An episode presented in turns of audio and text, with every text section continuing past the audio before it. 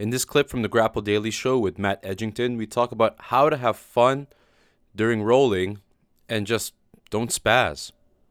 I can. Yeah. You know what I noticed? Like a lot of people, like I, I did that too with like Instagram stories in one of our posts. I like asked them like, like how many injuries did you have this year, or um, what was your worst injury? And like, man, I get like a hundred like comments and stuff like that of like all these injuries these guys got. Like, I understand it's like a it's a full contact sport, it's a martial art. Injuries will happen, but like, is there Yeah. can you recommend a way where people can train a little more smarter type of deal? Because some of the injuries are like redonkulous. I was just like, oh, goodness. Yeah. Well, don't you think that maybe? Don't you think that most of the injuries come from someone doing something stupid? Mhm. You know, in in Mhm. jujitsu, you know, like the last time I got hurt was at a tournament, and it, it was when I was a purple belt, and I was in a guy's deep half guard, and he went to do a move he just learned at an Eddie Bravo seminar, and he he completely popped my MCL, like like so much that I've never screamed out in pain, and it hurt really bad, and uh, I had to be carried off the mat. Um, later on, he goes, "Oh, I'm sorry, dude. You know, I was I just learned this move, and and I, I, was- Okay. I was like, well, I appreciate it. Uh, you just, you know, screwed my knee up. Um, I think a lot of times people just like calm down when you're rolling and just have fun.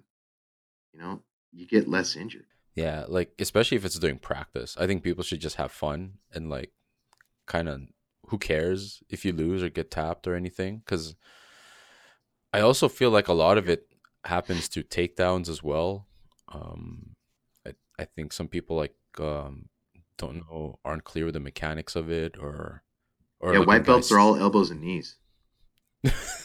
It's like anytime you roll with a white belt, you always catch an elbow in the face or knee in the face or knee in the ribs. Or it's like I Yeah. tell my white belts, just calm down, man.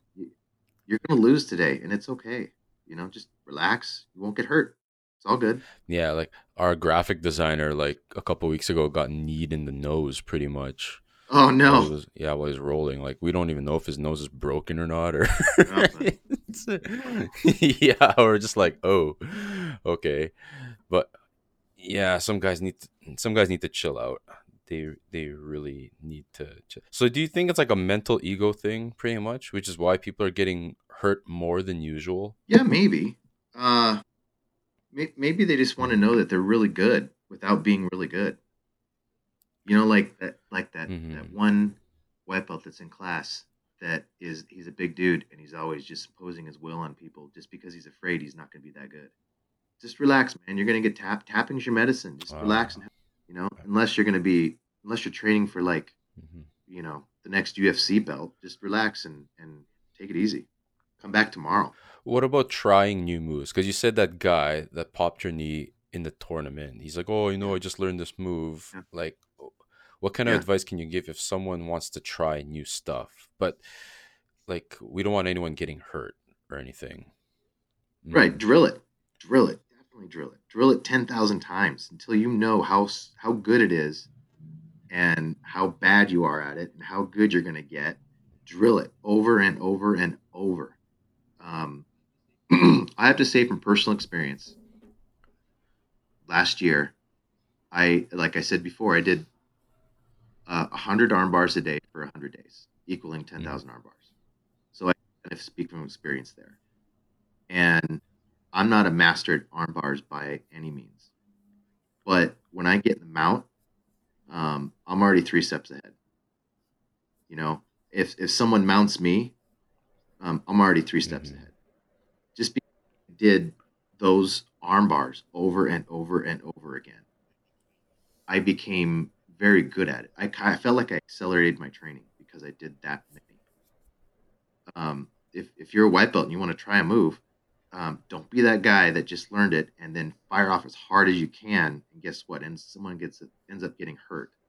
Um, spend some time before after class and work with Mhm. somebody.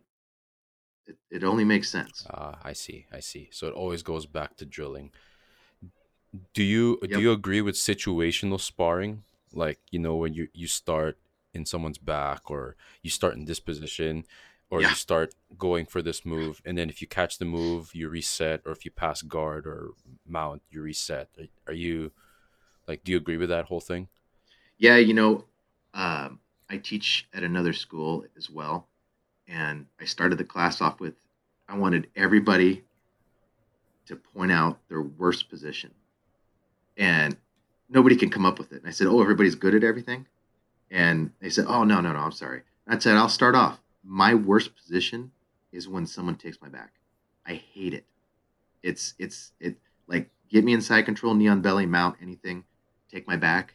It, it's like that's foreign language to me. So what I did the entire time when I rolled was a slap bump, and I turned around and I said, "Take my back."